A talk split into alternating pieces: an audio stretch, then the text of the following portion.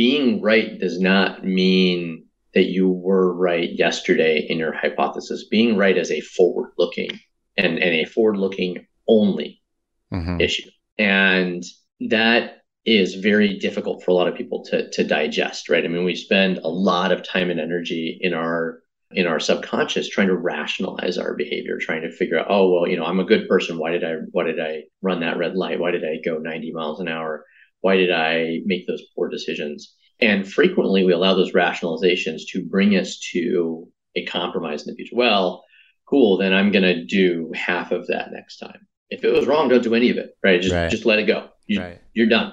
That was yesterday. And all you have left is today and tomorrow. That's it. That's all you got, focus on that. And the best thing you can do for today and tomorrow is not to rationalize yesterday. Spend a little bit of energy to understand why, and then use that to inform how do I make decisions going forward. We stand today. The Business Method the business with method. Shadow. The Business Method. The Business Method Podcast. The Business Method Podcast featuring Chris Reynolds. Entrepreneurs' systems, methods, tools, and tactics Ladies and gentlemen, boys and girls, people of all ages, I'm your host, Chris Reynolds, and welcome to the Business Method Podcast, a podcast featuring over 500 episodes of entrepreneurs and high performance experts dissecting their different methods, tools, and strategies so we can apply them to our businesses and lives. We've been fortunate enough to interview some of the leading experts in business and performance today the billionaire CEO of Priceline, Jeff Hoffman, the CEO of Chipotle, Monty Moran world's top big wave surfer Laird Hamilton, the first black woman to build a billion dollar company Janet Howroyd, world's top investment expert Jim Rogers, and the list goes on and on. All of these guests you can find on the podcast backlog using Apple, Spotify, YouTube, Google, and any podcast app you prefer. Also, you guys, have you started listening to our micro high performance episodes yet? We've taken the most powerful tips and tricks from over 400 interviews that our guests have shared on how to optimize their own personal performance, and we've made them into digestible micro podcast episodes that are just 2 to 10 minutes long. We publish these on Monday and Friday each week, and those episodes are labeled as HP number 123456 and so on. Those episodes are live now and they're designed for you to consume some quick, high quality content while you only have a few minutes to spare. So be sure to subscribe to the Business Method podcast on your favorite app so you can get those delivered as soon as they're live. And now, let's hop into today's episode. The Business Method. Hey, listeners, real quick before we get started, I wanted to tell you about our trips and adventures for entrepreneurs. We have live events in different locations around the world, luxury trips to the Caribbean, adventurous trips to knock off your bucket list, and of course, some private business events as well. If you're an entrepreneur, we'd love to have you join us. Make sure to subscribe to our newsletter at thebusinessmethod.com to stay updated. And for those established entrepreneurs out there that want to be involved in a community that is curated specifically for seasoned business minds, then we have a group for you. Inside this group, we have private live events in different locations around the world specifically for our members. We get those members in a place where they can connect, collaborate, and grow their companies faster just by being around one another. We also organize private podcast viewings and Q&A sessions with some of the world's top entrepreneurs, like Jim Rogers, Alex Hormozi, the CEO of Chipotle, the marketing mind behind GoPro. And as a member of our group, you'll get to hop on calls with our podcast guests regularly to ask them any questions you want. And the last benefit is access to private world-class masterminds that are specifically curated for whatever challenges you're going through at the time. Our purpose with this private community is to help you expand your network, connect with some of the brightest minds in business today, and help one another overcome business challenges faster. You can learn more about our community at thebusinessmethod.com. Remember, subscribe to stay updated. And now, let's hop into today's show. The Business Method Podcast featuring Chris Reynolds. Welcome to the Business Method series of interviewing 100 people that have built companies worth a billion dollars or more. And our guest today falls perfectly into that category. He actually turned down Jeff Bezos, the founder of Amazon, multiple times to spearhead the research and design arm of Amazon's data mining and personalization team. He finally folded to Bezos, later saying that it was the best decision he ever made. After working with Bezos, he went on to launch the $5 billion real estate brokerage Redfin he then launched Rich Relevance, a company that offers personalized shopping experiences for large retail brands, and recently started Deep Sentinel, an AI based home security service. His name is Dave Selly Selinger, and he is on the podcast today. Dave, welcome to the show, man. How are you? Chris, doing great. It's uh, a little early in the morning on this side of the pond, but uh, but off to a good start. I'm already like three quarters of the way through my first cup of coffee, so we'll make this exciting. Good, good. I hope there's. Are you doing bulletproof coffee? You know, I do during the weekdays usually. Uh, today I did just uh, just cream just because I got up a little bit late. My wife came in on a flight uh, last night, and if you're reading about the global disasters in the airways, it is hundred percent true. She was like two and a half hours at the airport to get her luggage. Oh yeah, so I didn't leave airport till like 1.30 last night. Oh so wow! Oh, wow. I uh, I needed to just get up, pour the coffee down my throat, and uh, and get up and get going. Get going. Good. Well, I'm glad to have you on the show, man. And I've heard a lot of great things about you. And I know we have a mutual friend through Noah Kagan who's been on the show yeah. before. And he's and, a big bulletproof guy too, of course, right? Yeah. I uh, I have to say I drank bulletproof coffee one time at a conference in the afternoon, and I went into the conference and fell asleep and so it didn't it didn't do it for me but everybody else raves about it. You know i so so i don't do bulletproof in the same way a lot of people do. I, I have a buddy who's like way smarter than me about like managing his body and, and everything like that. And so he and i spent a lot of time i wouldn't call him my coach because he's just my friend. I don't pay him or anything like that. We spent a lot of time kind of talking about his practices and he's like you know 5'9 190 and, and benches 7000 and a half pounds uh, and, and, he uh, he literally bends the bar, but he's not he's not not that much. Yeah, yeah, yeah, yeah. He's massive, and uh, and we mountain bike together, so we get a lot of time to kind of talk through things. And he introduced me to managing your coffee as a complete nutrition uh, vehicle in the mornings, and so he and I have been like kind of iterating on some different things. We we like go through the monk fruit at Costco and analyze all the chemicals in it, and Mm-hmm. And where we've landed recently is like this combination of turmeric and uh, collagen and cinnamon. And I put ginger in mine because I'm, I'm, Chinese and I love having some ginger, just kind of like keep my, my body going. Uh, peppermint, uh, cocoa powder, coconut oil, obviously, butter, uh, and coconut milk, maybe another three. It's like, it's a full contraption. My kids hate it. They, they're like, Daddy, you spend more time making your coffee than, than mommy spends making breakfast for everybody. What's, what's going on?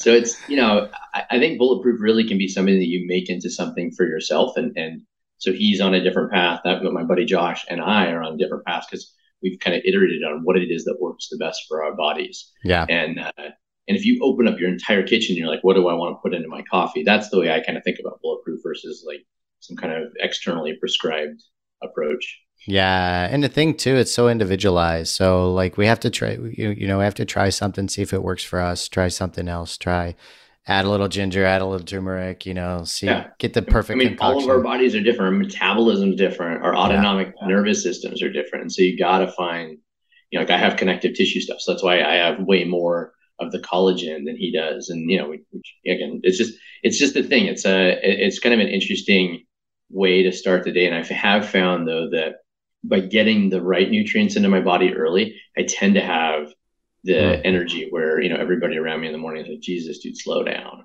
Really nice. well, I, I, definitely like we talk about high performance a lot on the show, so I definitely want to talk about more of your daily routine and and diet and stuff and sleep schedules. But we'll leave that to the end as a little teaser. Sure. But we want to dive into it because you have an amazing resume. You've done some really incredible things over your career. And, and we'll just start off with the elephant in the room. You had Jeff Bezos seeking you out to start an R&D team at Amazon. And what was it about you that made Jeff want you on, uh, want you to spearhead this? You know, I've asked myself that same question, right? So at the time, um, fortunately, I had a sufficiently large ego to not worry about that question because it was obvious that anybody should want me on their team and and you know bust their ass. As I've kind of gotten older and I've reflected on the moment a little bit, where I think I've landed is again, you know, got to kind of zip back to 2002 timeframe, 2001, 2002 timeframe. And what Jeff was trying to do was bring the operational efficacy of data that he had seen in his background on the financial trading side into an operational business, meaning I want to use data directly to make money, which you know, speaking to your audience and speaking to the world post, you know, SEM and, and, and Facebook and everything is obvious, right? It's obvious that that's doable. It's obvious that, that there are businesses that help you do that. You can, in fact, hire vendors and agencies to do all that for you now. Mm-hmm. At that time, though, literally no one had done it. And so Jeff had been going through the process of hiring a lot of academics to do this. He'd hired professors, he'd hired PhDs in, in data and statistics who all promised him, I can do this. In fact, as I learned kind of the second week on the job, I was the fourth person in my role in the course of a couple of years. And, you know, it's like one of those great Steve Jobs stories where, you know, where, where did, uh, where'd that team go? I'm like, oh, no, no, they're, they're not here anymore. Don't worry about that. and, uh, and then it happened like three times. And so I'm like, oh, cool. So this is the chicken who thinks everything's just fine today, right up until tomorrow when the hatchet comes out, you know, and, and, uh, and so I took that kind of seriously, and I was like, all right, so what what's different about me? Why am I here? Because mm-hmm. I was not a PhD in statistics. I was not a professor. I was not a highly academic person. And what I think you really wanted was somebody who could speak to and channel that energy. I, I, had a lot of background in artificial intelligence and machine learning and data management, but I was not motivated by the same things that those types of people were, meaning publishing uh, papers and, and developing an algorithm that could live in the sky and nobody knew about it. I was motivated by doing stuff, right? And mm-hmm. so uh, right before Amazon, I think the part of my story that that really kind of drove Amazon's interest was I had partnered with a little coffee company in my hometown called Dutch Brothers, which is now a, a like huge multi-billion dollar uh, coffee company, and I'd asked them if I could be a, a tiny partner in the in the business and just run their technology. And so we started a little JV together and did that and I had discovered SEM. I discovered Google's AdWords, and and it wasn't that big a deal. There weren't agencies that could do this for you again at the time. That there was nothing, and I had found this opportunity for economic arbitrage where I was buying tons and tons of ads and selling tons of high end coffee stuff and making just crazy uh, contribution margins. Mm-hmm. So not just your typical kind of like you know 35% gross margin business, but 35% gross margin where my total OPEX was like 2%. Okay. And because I was, I wasn't spending that much to acquire people, I was just drop shipping things. And uh, so I was making millions of dollars, like doing almost this is, you know, again, you mentioned Noah Kagan, right? Let's bring him in and we can, we can do this story, right? And uh, and so I was interviewing with Amazon and I told them this, and they were like, wait, so you're you're buying ads from Google? I was like, yeah, yeah. So I buy an ad from Google for like 50 cents per click. And because I sell all this really unique products, these really unique products, they convert at like 50%. So I'm paying a dollar for a conversion. Someone buys a $400 coffee maker. I make 175 bucks. Nice. And I pay a dollar fifty to have it fulfilled. So my total OPEX is 250. I put 200 bucks in my pocket. And I do that a couple hundred times a day. Nice. What year was this? Just so time 2002, 2001, 2002. Wow. And uh, again, like going back to that, but I guess we're going to probably have some re- recessionary behavior right now. It was a time when everyone's pulling back their marketing spend. So Google had just launched the world's best marketing platform, and none of the big brands are spending on it. And I was like, sweet, no competition, you know, open field, it's mine. And so I just crushed. I mean, just just literally crushed that. And and so Amazon saw that as not just seeing the data, not just analyzing the data, but acting on it, acting on it, acting on it, testing, experimenting and I had told them about all the times I'd failed and all the things that I'd, I'd, screwed up. And that I think was what they wanted was somebody who could see an opportunity, analyze it, understand it, pull in the data, but then act and continue to act despite all of the different challenges that occurred. You know, this is an entrepreneurial show. Right. That's a DNA that every entrepreneur will know. But what I had, I think, that was unique was the ability to tie that into, you know, very deep data roots at the time. But you had to be really young. Like, how old were you then? Really, what? Sorry. Young. I well, I mean, I am really young now. You uh, still yeah, are, so, yes, of course. How old were you? How young were you in 2001, 2002? I was 20, 23, something like that. Yeah, yeah, yeah. incredible. Yeah, yeah. So, it was a great, great run. It was, it was really neat to get to do that. Um, I mean, I even didn't. I was so egotistical. I didn't even really get like phased when I would meet with Jeff Bezos when everyone else was like oh my god, I got a meeting with him once every couple quarters or whatever, and I was like meeting with him every day for the first little bit, and then every week, and uh-huh. you know, I mean, he was intense. Like, let, right, like he was intense, but it wasn't like I was scared of him more than his behavior. Mm-hmm. Whereas people were just scared of his existence and then scared by and you know intimidated by behavior. Right. I just dealt with him. Okay, he's intense today. Like don't don't stick your finger into the fire, right? And, and uh, you know, yeah, it was amazing to get to work with him. His his level of intensity was off off the rails. What was the size of Amazon back then? I think it was about thirteen hundred corporate employees, so it was, it was sizable, but it wasn't massive. Right. What is it now? I don't even know. I mean, five more digits than that. Yeah. no idea. Okay. And and so how long did you end up spending with with Amazon? About two years. Okay. And then you you basically co-invented Amazon or created Amazon advertising, right? That yeah, so there were a couple different things that, that I built there. Amazon advertising, the, by far the biggest, uh, mm-hmm. right? I mean, I think they're doing like 35 billion in in revenue now at like 80% gross profits. So yeah, that, that that's definitely a pretty big division. Uh, I also did a bunch of stuff in personalization and, and data analytics, a bunch of patents, and, and a lot of learning. You know, I mean, I think a lot of these these things were like the, the advertising wasn't. I didn't set out to to build advertising. It was really just about like digging into the data in Amazon and finding the places that we had opportunities that were not prioritized enough by senior management or didn't have the right answer. And, and we just needed to do more experiments and figure it out. Yeah. Why'd you only decide to stay for two years? So, about 12 months in, uh, I started looking for a house. Yeah. And I had this real estate agent who was a friend of a guy that I used to go to a bar with. Great way to meet somebody to help you make that decision, by the way. Like, do that. Do that for yourself. And so we'd already done one offer and it didn't work out super well. And he was trying to convince me to put more money into the offer. And so we go to a bar and we sit down, we're having a drink. And I think I had a friend with me at the time who was also kind of like interested in doing real estate investments. And so we're sitting talking with this guy, and I finally realized, like, hey, let me let me learn more about this person that's providing me advice on this eight hundred and fifty thousand dollar investment in two thousand two, right? And uh, or two thousand three, sorry. And and um, so I find out that he has dropped out of high school and you know had just kind of a, a tough life and has, has, recovered and built this business around real estate. And you know, booyah to you, right? Like I think that's a great story. Yeah.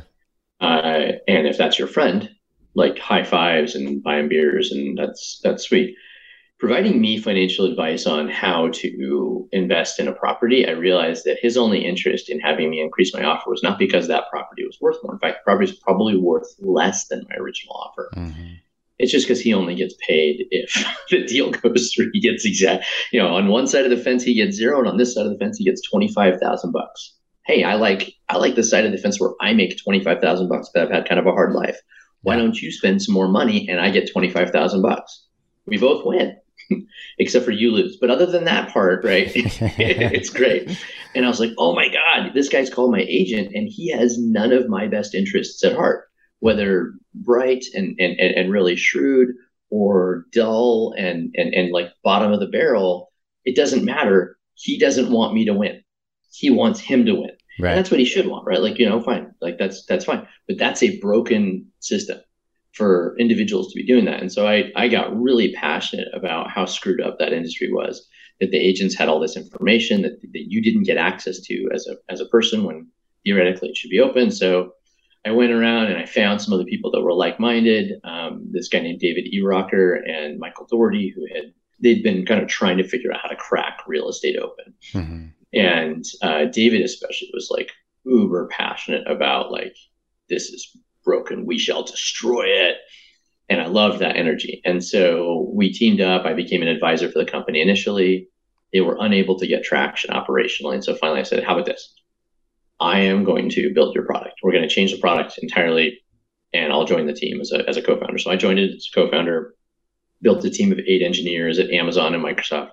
We all moonlighted till three o'clock in the morning and built Redfin. And when it launched, it it was like it was literally like trying to get, catch wildfire in a bottle. It was insane. It's just going up like crazy. Oh my gosh. The, the very first day we launched Redfin, it had 400,000 unique visitors. Wow. 2000, 2003, 2004, right? Like, so, wow. so I mean, monster. This is 2004. And uh, it was Q3 2004. 400,000 visitors the first day. I mean, I, I had turned the servers on at like 2:30 in the morning the night before, went to bed, go to my coffee shop, and it's just already the servers are just on fire. And uh, and it's because we built the very first interactive mapping application. We put all the public record data out there on the internet for the very first time. It was a bunch of like cease and desist letters the next day, um, things that nobody had ever done before. And that's you know that's how you change the world, right? We we we did that, and uh, it was awesome. Everybody could see how much Bill Gates had spent on his house. Everybody could see how much their their neighbor had spent on their house. Everybody could see how much you know all these things that, that again like we're we live in a world where that's just normal but you right. couldn't do that before there was no google maps there was no apple maps that redfin was the inspiration for all of those systems as well and uh, and so it was really a, a, combination of a really amazing user experience and data and, and analytics and, and, and ultimately ai to be able to to really use all those data for something interesting so the, the long answer to the question of I couldn't stay at Amazon. Once we did that, there's no way I could stay at Amazon. I had to go do do Redfin full time. Yeah, that makes sense. I want to talk more about Redfin, but but just a couple questions about working with working at Amazon, working with Bezos. What what do you think, Dave, were a few of the most important lessons you you learned from him? One, I learned more from knowing him and then following him after I left, mm-hmm. and I'll and I'll, I'll stick with that one because I learned a little bit of it while I was there. But it was the conviction to a future can be incredibly strong. Conviction to a specific solution that gets you to that future is, is I think, a failure case. The distinction, right? So a lot of people know Amazon Alexa. Love my Alexa, does this, does this for me. Yeah, don't say her name too people, loud. She'll start talking. Yeah, I know, right? right Amazon Alexa, buy a hundred dollars of Dutch Brothers coffee, right? And uh, buy it now. Okay, I think I got the timing right uh, there. You got it. So, uh, so you know, I mean, most people know that as as Amazon's successful hardware product and Fire TV and things like that. Do you know what Amazon's first hardware product was? No. The Fire Phone. After after the, really? after, after the Kindle, the Kindle doesn't really count them because that's that one's yeah. Okay. Fire Phone was their first kind of broad-based consumer electronics product. And the reason you don't know it, obviously, is because it didn't continue and it failed and it was horrible and blah, blah, blah, blah, blah, blah. Jeff Bezos knew that hardware was a part of the future, but he didn't, he wasn't wedded to this path or this path or this path or this path. He was open to the data that told him here's the lowest friction way to navigate to that future mm. that you hmm. believe in. Okay. And it's a fine line, right? I mean, if, if you have too much conviction about your view, you're crazy. If you have insufficient, you you run away at the first failure, right? And so finding balance is incredibly, incredibly difficult. But the way that I I've internalized watching him was that in every meeting, every daily interaction, every weekly interaction, every monthly interaction, with, with one exception, he absorbed the situation as data. A failure, data. A success, data. You can, you know, lick your wounds a little on this side and celebrate this side a little bit. But really, both of them are historical events. And so they're data. They're they're they're truly as it relates to what do we do today, nothing more than data to inform what is the next step. Mm. And whether it was something that you really believed 10 minutes ago and now you have data that says it's completely wrong or otherwise. And that if you really have conviction about a belief in the future, the best thing you can do is not fight the data. It's to embrace the data and find your way through this maze that you don't control. Mm. And I saw that in a bunch of different examples where Jeff would come into a meeting and, and again, whether it was successful or, or a failure, his mentality within 30 seconds was exactly the same. What do we do next? What do we do next? What do we do with that? All right. Congratulations. What's next? What do we do with that? Yeah. right. And, uh, and, and, and, and like, yeah, not to reduce people because people are very important, but like, if you aren't the person to take the next step, still pat you on the back. Thank you very much. And we need to find the right person to carry the ball forward. And, and it just, it was a very intense attitude driven towards a vision of the future that, that embraced all of the different realities along the way to that future. And I, I very, very much respected that. And then the, obviously the, the second half of that is just the intensity required to overcome all the resistance, the resistance of organization, the resistance of politics, the resistance of uh, failures.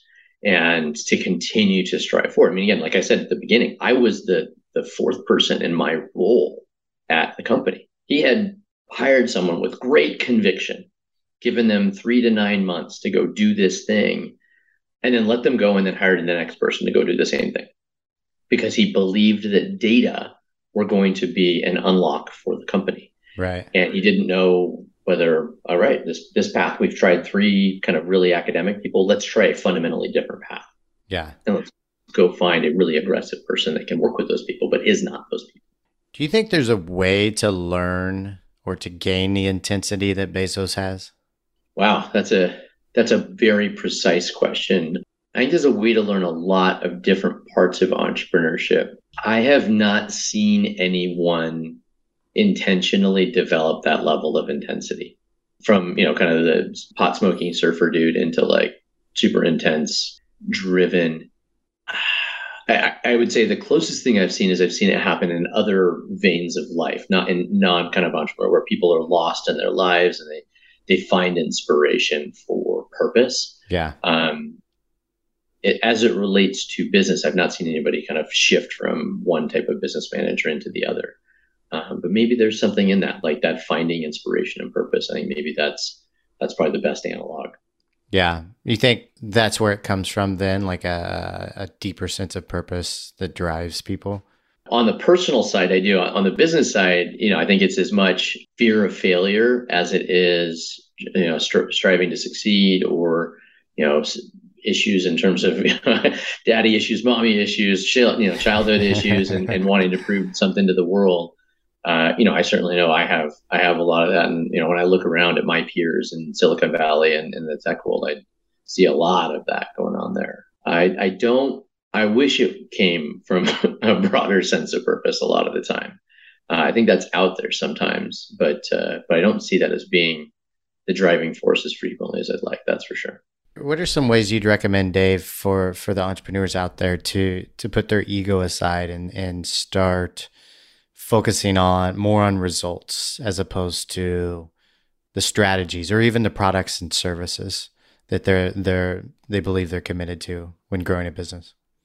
Yeah, I mean, you know, again, to kind of to kind of go back to what I learned watching Jeff was being right does not mean that you were right yesterday in your hypothesis. Being right is a forward looking and, and a forward looking only mm-hmm. issue.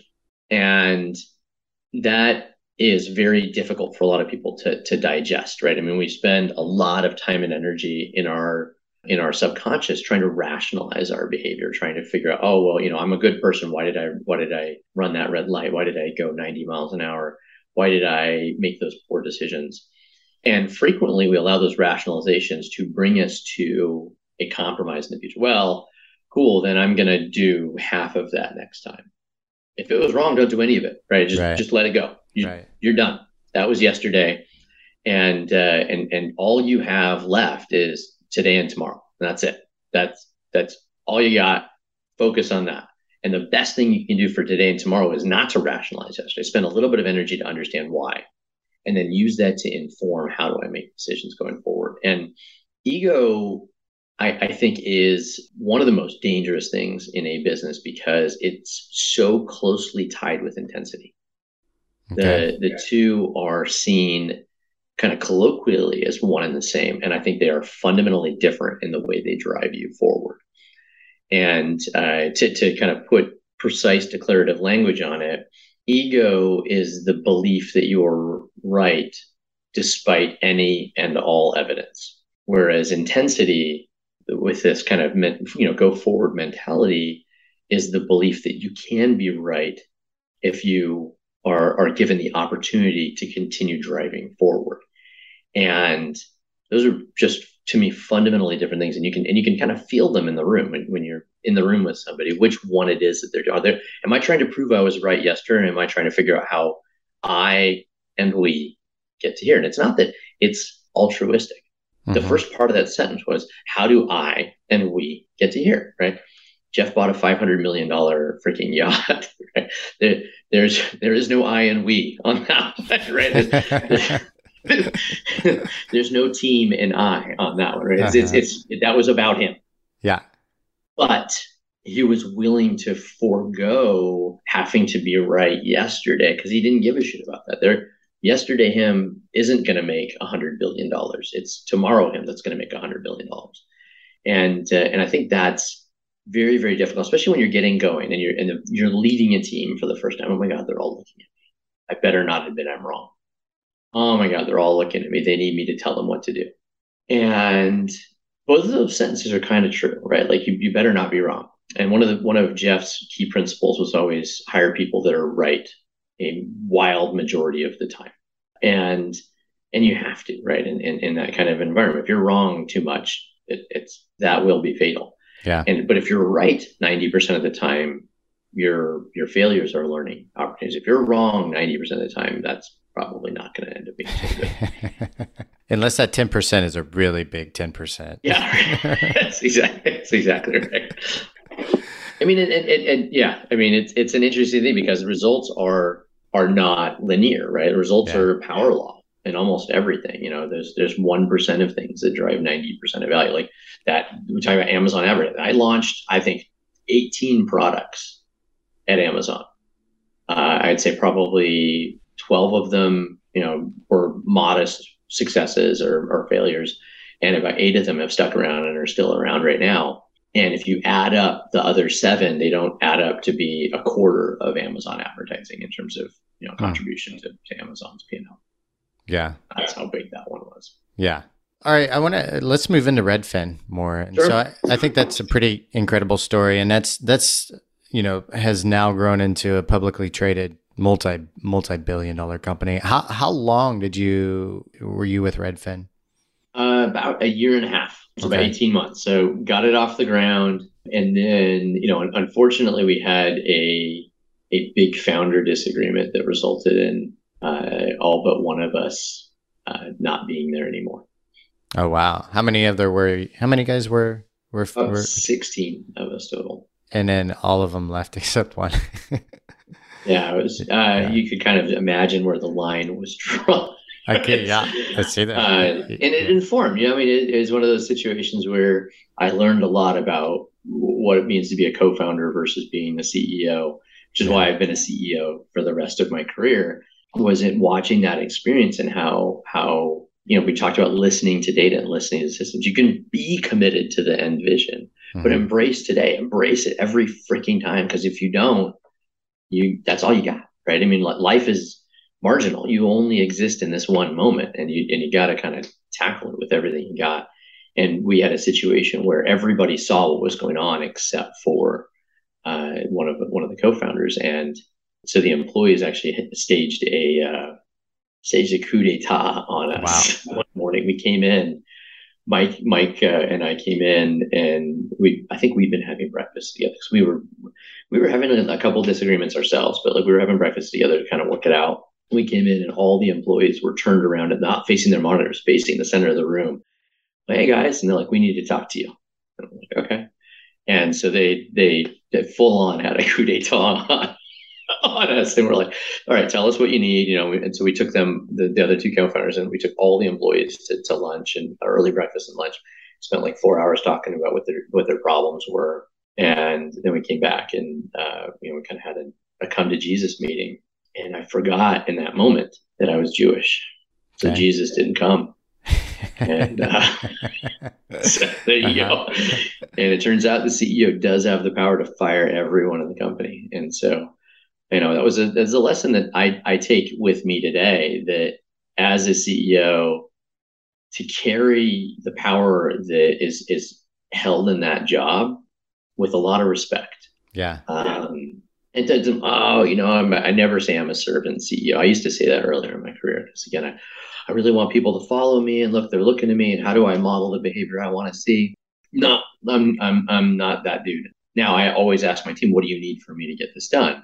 But I think that's very different from being a servant CEO, a servant leader. And, and I think if you are trying too hard to be a servant leader, you forget that you have the power to fire everyone. You have yeah. the, the power to take their salary to zero, take their salary and double it. You have the power to give them objectives. And if you don't fill that power, you've created a power vacuum. You've yeah. actively created a problem for making decisions in your organization. And that's your fault. And you should be fired for that. Mm.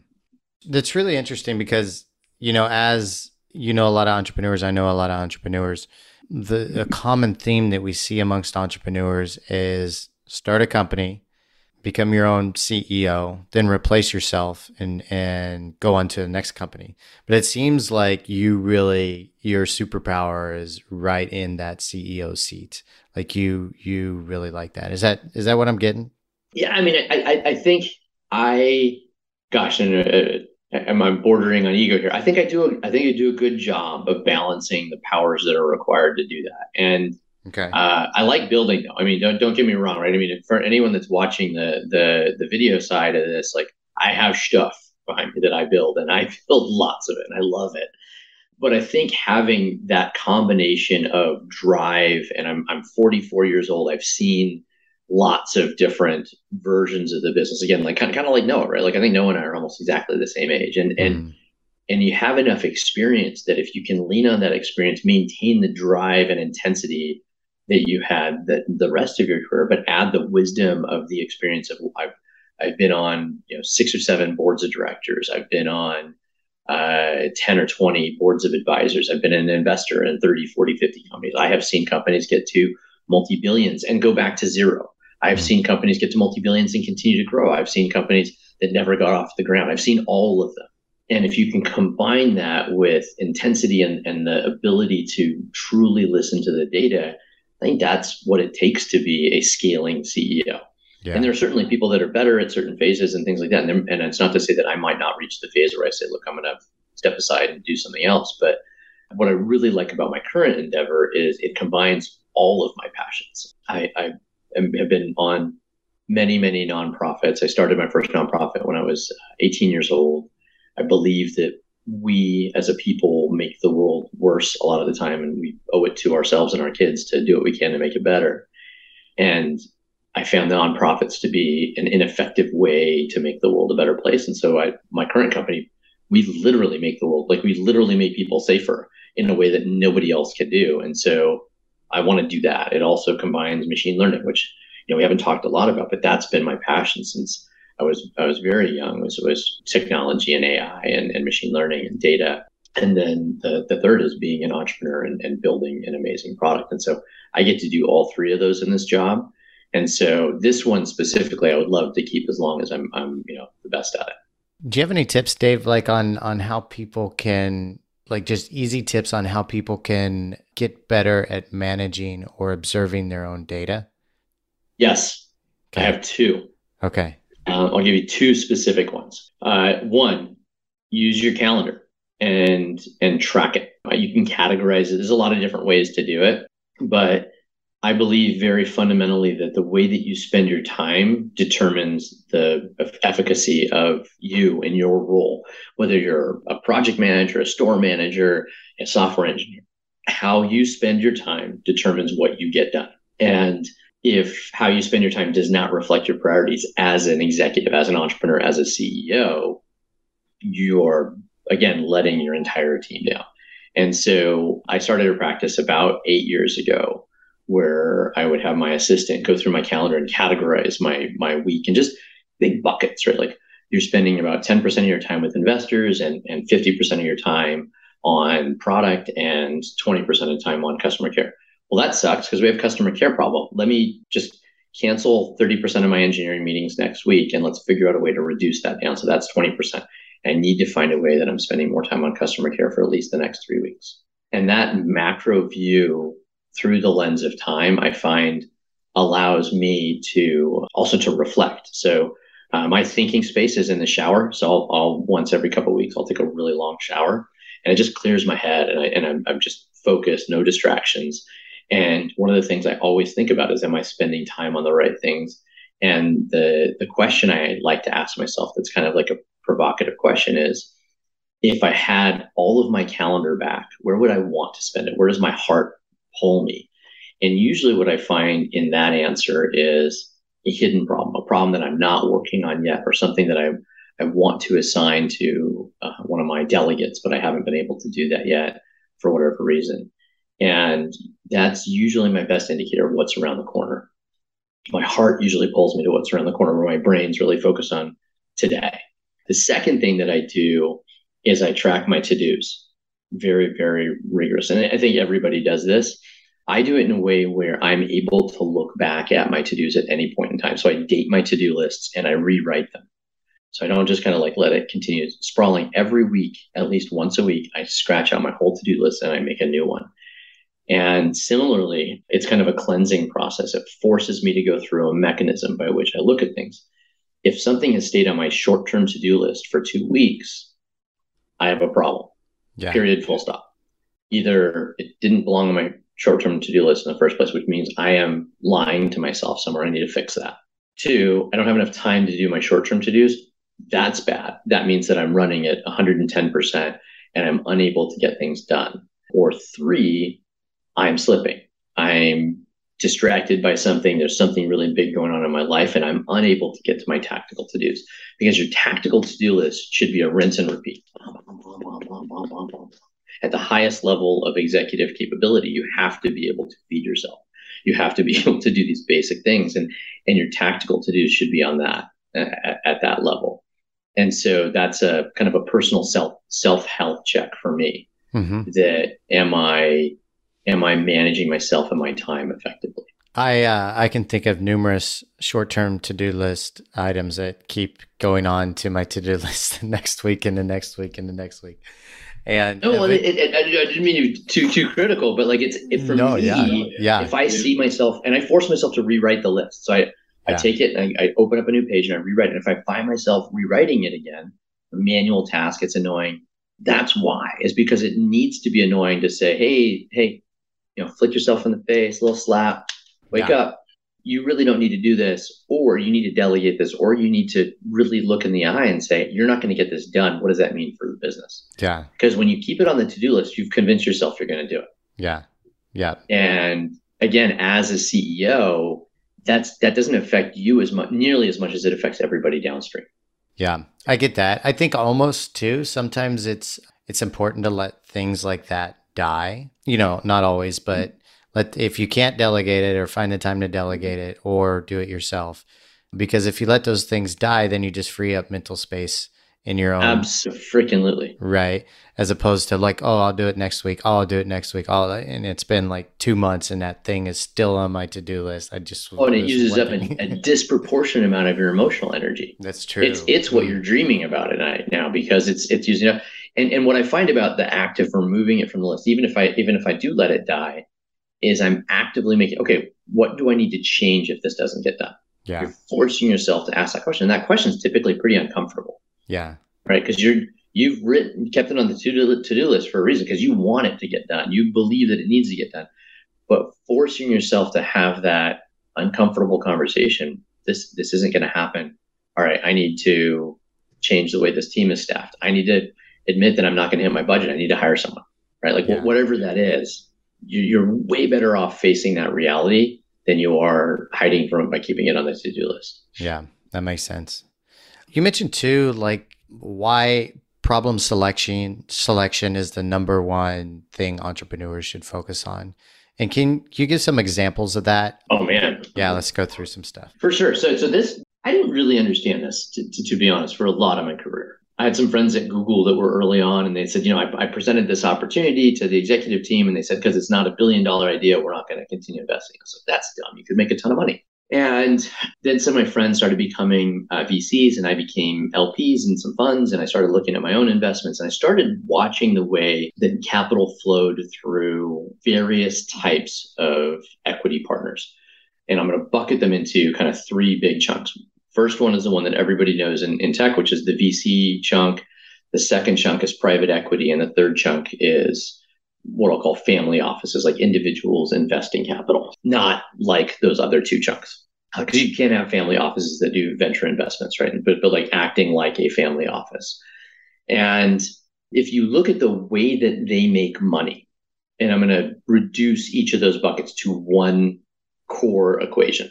Uh, I'm going to start with the family office. The way a family office makes money is they buy, invest in, or build a business that generates more cash on an annual basis than it consumes and it's able to sustain doing that for a long period of time and then they use that cash to do another one that's kind of a nice like that's how we think politically and, and colloquially about business in, in, in America. Right. Private equity buys something typically in some form of distress and they do something they call value add. They change it a little bit. They fire a bunch of people and then run it for a year, proving that they can run it on those lower expenses. And then they sell it for more, uh, sometimes for less. But most of the time they do it, they sell it for more. And they make their money not by the operations of the business, but in those moments of transaction. That's a transactionally driven business. Venture capital is like private equity times 10, which is they invest in, in on an, in an average fund, they invest in 20 companies, of which they expect two to be 100 X's and those, you know, 25 to 100 X's. And if you do the math there, right, if you get two of them, then you've at least uh, more than doubled the money. And then the other 90% of their investments they don't give a shit about. And they, they would rather have them die out than spend time keeping them alive. So, what type of business generates each of those types of returns is fundamental to how do I want to live and how do I want to finance my business and how long do I want to be doing my job. If I want to start a phenomenal HVAC business doing air conditioning and heating, I probably don't want to do it in that third category. Definitely don't want to do it in the third category. I probably don't want to do it with private equity, and I probably do want to do it something more like a cash flow business. And that's what I mean by problem selection. What what is the the industry? What is the type of business, and and how do I align that with my life? How many hours I want to work, and, and the financing parts. I have lots of friends that run family businesses. They've inherited business from their mother or their father, and it's you know three generations long, and it generates half a million bucks or a million bucks or two million bucks or five million bucks a year of cash. Mm-hmm. And I have a lake house, and I work you know three hours a week and rock on, right? Yeah. And that's that's this, right? Like those people will sometimes they dream of going public and you know generating venture returns, but they are either in an industry or they are running a business in a methodology that that matches that financial model. And, you know, maybe I, I jumped the shark here by going straight to financial model. But I mean, ultimately, a, a, a business is about how do you generate returns, whether those are equity returns or cash flow returns. And so, if you want to do something for any sort of sustainable period of time, I think you have to know what is the financial model you're operating in, and does that financial model align with what you're trying to do? Like, so at Deep Sentinel, our current business, we had to build hardware in order to build hardware, because I did not have experience building hardware, I needed to go the venture capital route. Mm-hmm. And in order to go the venture capital route, I needed to know how do I generate 100x returns on 10 million in, generate a billion dollar return. And so that ability to answer that question honestly and precisely determines whether I'm able to raise venture capital. Uh, now, a lot of people go a different route. They go, you know, again, kind of garage entrepreneur or they can go kind of private equity with it. But how you answer that, where you are going, and, and what are the probabilities of achieving success in each of those things are entirely determined by what is the problem you're solving and how are you going about it. Right. You spend a lot of time in the tech world, and and before the show, we were talking a little bit about the the mindset and the types of personalities you find in the tech world. And you mentioned that most most people in the tech world are pretty much assholes. And I'm I'm curious, why do you think that is, and where do you think that comes from? You know, Chris, I, I, I I'm going to presume that this segue was somewhat intentional because I think it is tied to the to the model, right? Like tech is pretty pretty directly driven by the venture financing model. Yeah, and that's high risk, high reward, and it's driven by the uh, celebrity entrepreneurs, the, the Mark Zuckerbergs, the Elon Musk, the Jeff Bezoses, right? Like you, you put Jeff Bezos in the, the title of this podcast, you're going to get 100 times more listeners than if you put David Selinger as awesome as I am. Surprising. And, you know, it, it's, it takes massive amounts of risk to say, hey, I want to sign up for a program where my board of directors is people who are going to bet that if I am in that top 10%, I get all their attention and their money and their support. And if I am not, they will maintain that level of control over my business potentially not show up to my board meetings and certainly not really give a care about what my results are. Yeah. I'm signing up for that on day one. Now, a lot of entrepreneurs don't realize they're signing up for this on day one, but that's literally the equation that you are signing up for. You yeah. are signing up for a 90, a nine to one odds success rate where in the, if you're part of the nine, you're invisible. Yeah. And if you're part of the one, you're a hero. You're on the, the cover of, you know, VentureBeat and Inc. and Forbes and blah, blah, blah, blah, blah, blah, blah. And to do that, you know, again, we talked a lot about ego kind of earlier on here. That takes either an immense amount of knowledge that other people don't have or an immense amount of ego to go, right, ah, sweet. Here are all these grads from MIT and Harvard and Carnegie Mellon and USC, even not not that many USC guys, but uh, and gals, but that's okay. That's okay. I mean, look, the Trojans are good for something. We just haven't figured it out yet. uh, and uh, and so it, it's full of people that are really bright, and I'm just going to go and beat ninety percent of them. Sign me up for that. Right. That's that is not a generally like, hey, let's go out and have a beer and be buddies and like take care of the world and make it a better place type people. Right. Those are that people that sense. are to, to look the look the bear in the eye and say, "Sweet, here I am. I'm I'm a buck fifty, and you're a five hundred pound bear, and I'm going to tear your tear your teeth off." well, again, that kind of goes back to the intensity that that we were talking about earlier. Like a person has to have a significant amount of intensity, but also in a way apathy. Yep. And I don't know if that's 100%. the best word to use, but but you know, I think some quite often it ends up like that, right? Latent disregard yeah. would be the other way to kind of look at it, right? Like, yeah. and if you look at it like we in the success cases, we celebrate those. Yeah. And that is yeah. what if you're going to play a nine to one game, that's what's required to win a nine to one game. Mm-hmm. You have to look it in the eye, stare it down, and just keep going. Look it in the eye, watch your buddy to your right get torn to shreds, and not even take the time to look at him, right. other than to say, "I'm not going to go that way. I'm going to go this way." Yeah. And that's I mean, it's again, it's fundamental to the financial model. And so then that trickles into the problem selection and trickles into the entrepreneur selection. And okay. and you are, if you if you again use this nine nine to one odds approach, you are better off getting a hyper egotistical founder who does not listen to anyone ever. You have a higher likelihood of succeeding with that person than you are with somebody who does listen to people and is a little bit hesitant. Mm and and so it's it's you know again I, I I I would hesitate to judge the actual individual, but if again if you just look at the rules of the game and then you say what's the personality that's going to win that game, it's it's exactly what you just said. It's an apathetic person who's going to have blatant disregard for everything and an ego that says forward is the way. Right. And and again, you're better off having a, a, a ill-suited human being for the universe that's willing to say forward is the way full ego, no knowledge, just go, than you are having somebody who's really bright but hesitant.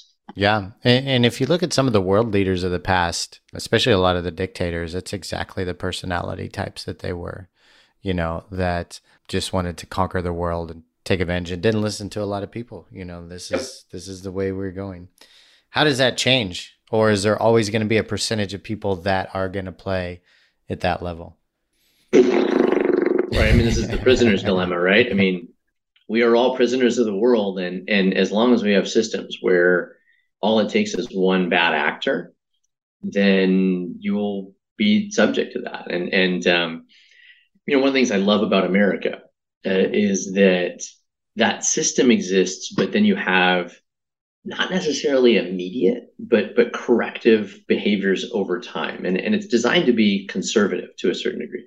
And when I say conservative, I don't mean Republican. Let me just be really clear. Mm-hmm. For two reasons. One, I don't know that the Republican Party is is conservative anymore. But number two, like that's not what I mean. What I mean is that a system that changes carefully and slowly, right? One of the biggest conversations the founding fathers had, and I think that we should continue to have because the founding fathers were not right about everything. Right. There you go. There's some sacrilege Oof. for your, your listeners. oh, oh, my God! Right. uh, is that a, a, system that changes too rapidly is going to be overly reactionary and is not going to create the stability of the institutions that right. allow a nation to grow.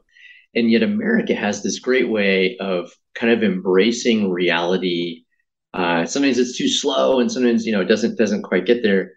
We create our own problems for sure, but we have systems where we can hash it out. We can have conversations, and yes, parts of the media are pulling us to to to be further apart, and our politicians are all a holes, and you know, yeah, those are true. That's more true everywhere else, though, right? Like the fact that we can have freedom of speech that has controls, right? Like no freedom that we have here is unbounded because we live in a country that has more than one person in it. Mm-hmm. Period. Full stop. Right. Like that is the context. As soon as you live in a country that has more than one person in it, there are boundaries. You do not have infinite freedom of speech. And that's why, you know, I've been watching this Alex Jones trial with a lot of interest because I think it's really important that we have people like Alex Jones, again, please sacrilege here, who are willing to kind of put their neck on the line and say things I think it is equally important, if not more so important, that we have a system that is willing to hold them accountable. Right. And and that is whoa, really. Can you really say both of those things? Yeah, I say both of those things because without people that are willing to put it out there, whether you're you're you believe Alex Jones or not, that freedom of speech with accountability is amazing because right. it allows us to have this dialogue Absolutely. And whether that's within our family unit, within our, our community, most countries are not even allowed to talk about things like that. Yeah.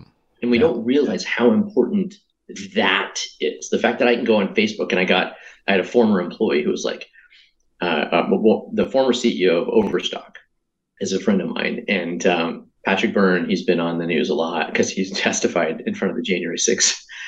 And I I am a big supporter of the fact that he is investigating these things. I am also a really big supporter that if this takes him down, that's exactly what should happen. Mm. Because I, I personally think that he's he's wrong in his conspiracy theories. But let me tell you, if you don't have people that are allowed to discuss and allowed to explore conspiracy theories, you know, the government will win eventually, yeah. and and conspiracies will happen. Yeah, uh, you, you have to have accountability on all sides, and I I love that, man. I, I, I truly do love that about our country. That's a really good point. I was really impressed with. I, re- I, was reading one of your most important leadership lessons, and it's it's pretty blunt and direct, and it's it's don't lie. And while that appears obvious for most people, I think if most people say they never lie, they're probably lying to themselves. And like I've, you know, I go back and look back on my life. And, you know, sometimes it's easy to say a little white lie, and maybe you're mm-hmm. doing it to your parents or to your children or to your spouse or something. And then, and then that can actually turn into a habit. And I think all of us have done this multiple times in our lives. What are, how do we hold ourselves accountable to do that? Yeah, I, love I love that you found that one. That's probably my favorite. Yeah.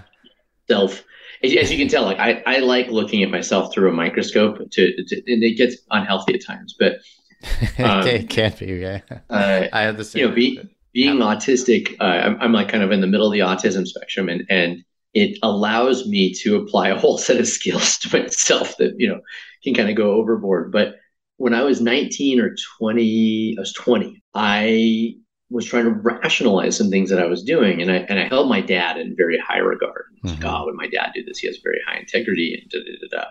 Oh my gosh, here I am doing all these bad things. I, will never live up to my dad. And I guess I already mentioned daddy issues. I had I had my own. And the first thing that I did was I was like, wow, you know, I'm I'm pretty honest. Why don't I count how many times I lie in a day?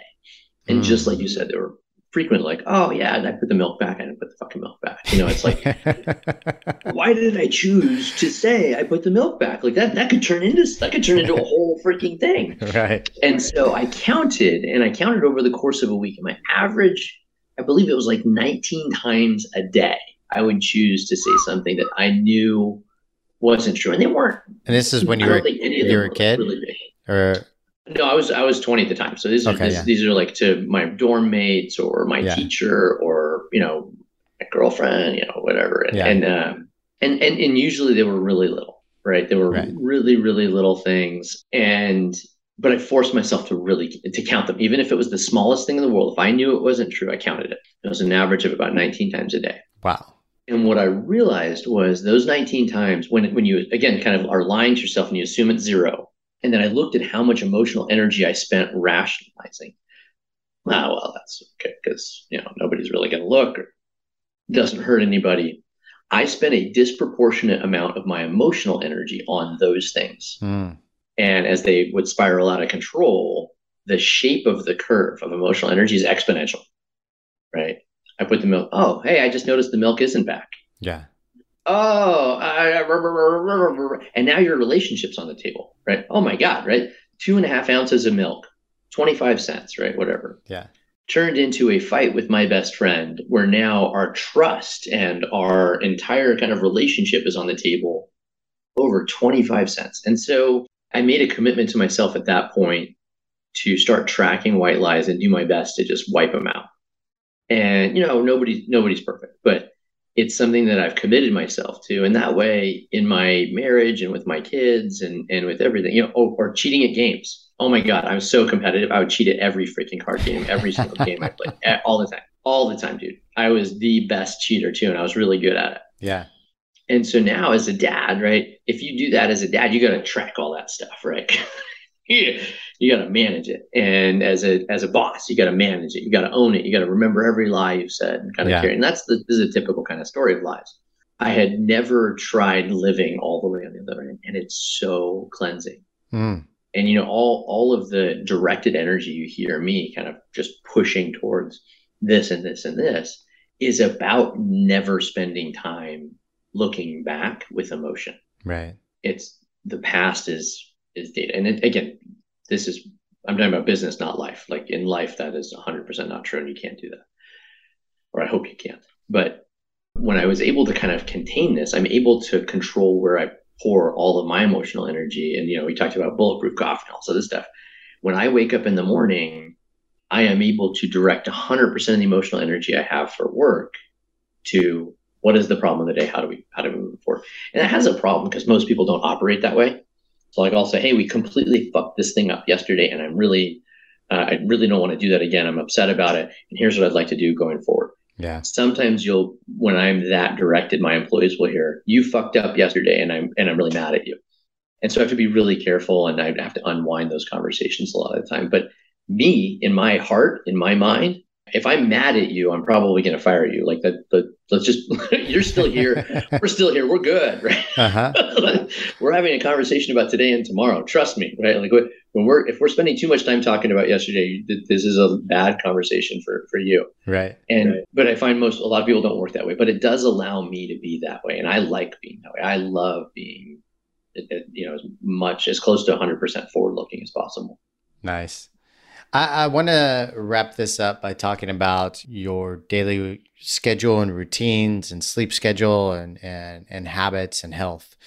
Because I'm always dissecting how high performers like yourself are are staying on top of things. And we talked about bulletproof coffee and your concoction that you put turmeric and ginger in your bulletproof coffee. But but uh, wake up time and take us through uh, a regular day with with Dave. Sure. So I am going to start with go to sleep time, if that's going to change your question just slightly. Yep.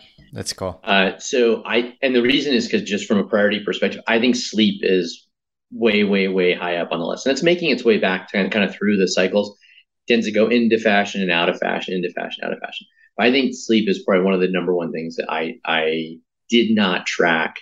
And I just started about two years ago, two and a half years ago. And I I really it's a it's a lifelong that's a lifelong commitment. I'm going to do that for the rest of my life. So I wear a Fitbit to bed. I tried the Apple Watch, and the fact that the Apple Watch lasts like 30 hours is just so Fitbit lasts six days, five to six days, and so I can do that. A lot of my friends use the Oura Ring. That guy Josh that I was telling you about earlier, he yeah. just loves the Oura Ring because yeah. it lasts like 30 days or something like that. I'm just cheap. I don't want to. I probably need to get an Oura Ring, and I probably will in the next year. But uh, I, I, I have a Fitbit, and I check the average number of hours of, I sleep a night over the course of a week. I kind of look at it in units of week. If you just hmm. do one night, you can kind of over over swing and things right. like that. So I look at the last week and I look at the quality of sleep. I look at how often I wake up at night, how long am I awake for, how much time do I spend in deep sleep? Was I able to get there and stay there for a while? And so that's actually one of the first things I look at usually in the in the morning. So just check like, hey, am I on target or am I off target? And I will change the rest of my day based on my sleep. Mm-hmm. So if I did not sleep well, I will modify the, especially the beginning and the backside of my day to make sure I'm not making big decisions or kind of overexposing myself. Yeah. Uh, I wake up, I make my coffee. 45 minutes later, I'm done making my coffee and I, uh, I take my daughter to school. It takes about 10 minutes. I'm just kidding. Yeah, yeah. Um, I frequently will pre-mix 80% of it for a week. So I'll make a, a one week batch. And then I take my younger daughter to school. She goes to school like 20 minutes south of us. So I, I pop her in the car and she and I get to talk on the way down. We'll listen to Harry Potter, Audible books, and things like that. And that's an important part of my day too, because when I was a kid, my folks didn't spend enough time with me and that created regret and created schisms for us and trust. Mm-hmm. And so again, where you spend your time is where your priorities are. So I want to make sure that I do that every day. I have a little bit of time on the bookends committed, 100% committed. I'm not on my phone. I'm not taking calls. I'm not reading my email while I'm driving. I'm 100% with my daughter. Then I do take a call on the way home, usually starting at 8:30 to 8:45. I work 100% through the day. I'm at home on Zoom. Uh, lunch is my big kind of weak point because I sometimes will schedule through my lunch. So I typically will have my assistant order lunch if I'm scheduled all the way through, just to make sure I have uh, a low carb, medium protein, kind of get me through the end of the day without crashing in the afternoon. Yeah. By about 2.30, 3 o'clock, I'm eating dark chocolate, which I, I don't usually like to admit that. Uh, I like to claim I'm a superhuman and I just make my way through. it's not true. Um, I try to keep it to dark chocolate and not too much sugar. And then by six o'clock, I like to have dinner with my family. Six to, to nine o'clock, I like to have for family time. We can watch a movie, watch a TV show. My kids and I play Dungeons and Dragons. Um, we play uh, a, a, online role playing game called Don't Starve, and so really try to. I had a bunch of Mormon friends growing up as a kid, and I loved the fact that they played games as a family. It was like the coolest thing. Yeah. In that community, and so I, we try to recreate that as much as we can as a family as well. And then between nine and two o'clock, I can work if I want to, depending on how much sleep I had the night before. And then sometimes my wife and I will sit and watch a TV show for half an hour. Yeah. And, and bedtime? So bedtime is is dependent on how I slept the night before. Anytime from ten o'clock till two. I do take Ambien about once or twice a month to try to help kind of reset my sleep schedule if I'm off. Okay. So I use Ambien not to sleep, but to reset the schedule. So if my weekly schedule has been slipping, I'm going to 10 to bed at 10, 11, midnight, 1, 2, Keeps 3 pushing back. Yeah. am. So then I will use Ambien just to reset and force me to go to sleep at an earlier date. Okay. Um, other than that, if I'm if I just need a, a slight reset, I'll use melatonin, yeah. and I find that works okay. Uh, it's not great. It doesn't have a big hangover though, which is what I like about it. Whereas with the Ambien, I get a little bit of a hangover. Yeah, makes sense. In terms of exercise in the middle, I will squeeze that in anywhere. I'm not very regular with my exercise, and I, I wish I were. That would be something I'm working on. I, I row and I ride my mountain bike. Those are my two major exercises. Nice. Sounds like a great high performance schedule it's it's a little overly focused on work right now. I would say, like, I, I, definitely need to get out and exercise a little more. Oh no, that's not true. I swim with my daughter, so frequently we have a pool. I go out and I swim with her in the evenings, and that's we do. We, she she loves night swimming because you turn the lights on and it feels like a party. Oh yeah. So uh, being in California, we can do that pretty late into the year. It's so easy for us to do as entrepreneurs, just to overly focus on work, you know, because we're obsessed about it, right? We're obsessed about our businesses they're our Love passion. It. They're our babies, right? Mm, and and they're part of who we are. And and you know, I find myself even though like 2019, I gave myself uh, my theme was do less better, do less better. And even though like I did really good at that in 2019, but then 2020 and 2021 came around, and Dude. you know we are a lot we were on the lockdown, and uh, and so were you in like, Spain at the time? No, I was I was in Austin, and uh, okay. so I was in a good place. Fortunately, I wasn't here, but uh, but yeah, like it's just it's, something will change. We'll get a new project, we'll get a new business that comes up, a new investment, and all of a sudden we're we're in focus mode again, and all eighty percent of our hours are being consumed by work, and then we've yeah. got to get back at it. So your batching and scheduling is a fantastic idea. I like I love that, and I'm going to start to apply that actually. I do like that. It, it, it helps me like right now. I know that I'm off because I measure it. Yeah, so you guys, uh, tip to take away: measure your calendars, not weight wise, time wise. You guys. Um, That's incredible, Dave. I've I've I've loved this. Like I, have got so many takeaways. You've probably see me looking down here. I'm not checking my phone. I'm taking notes because I love like picking guest brains, and and sometimes like I'll just get so much from the guest I have to take notes during the show, and I did that, and then you know tracking a calendar, um, seeing where the, the majority of your time goes. That's a fantastic thing. Tracking your lies see how many times you guys lie in a week. See those little white lies. If you say you don't, it's gonna be a lot more than you thought if you I don't know. track it. Even if you said you didn't stop at that stop sign and you actually, or you you stopped at the stop sign, you actually didn't. So track those, you guys. And anytime you do this, you get so much awareness. Uh, you get to be a fly on the wall of your life. And uh, I've actually numerous times in my life have spent uh, a week or two at a time writing down what I do every 20 minutes for a couple weeks and you get to learn so much from that. So that's another one, a good one as well. But Dave, man, thank you so much for sharing all the tips and tricks and, and wisdom with us.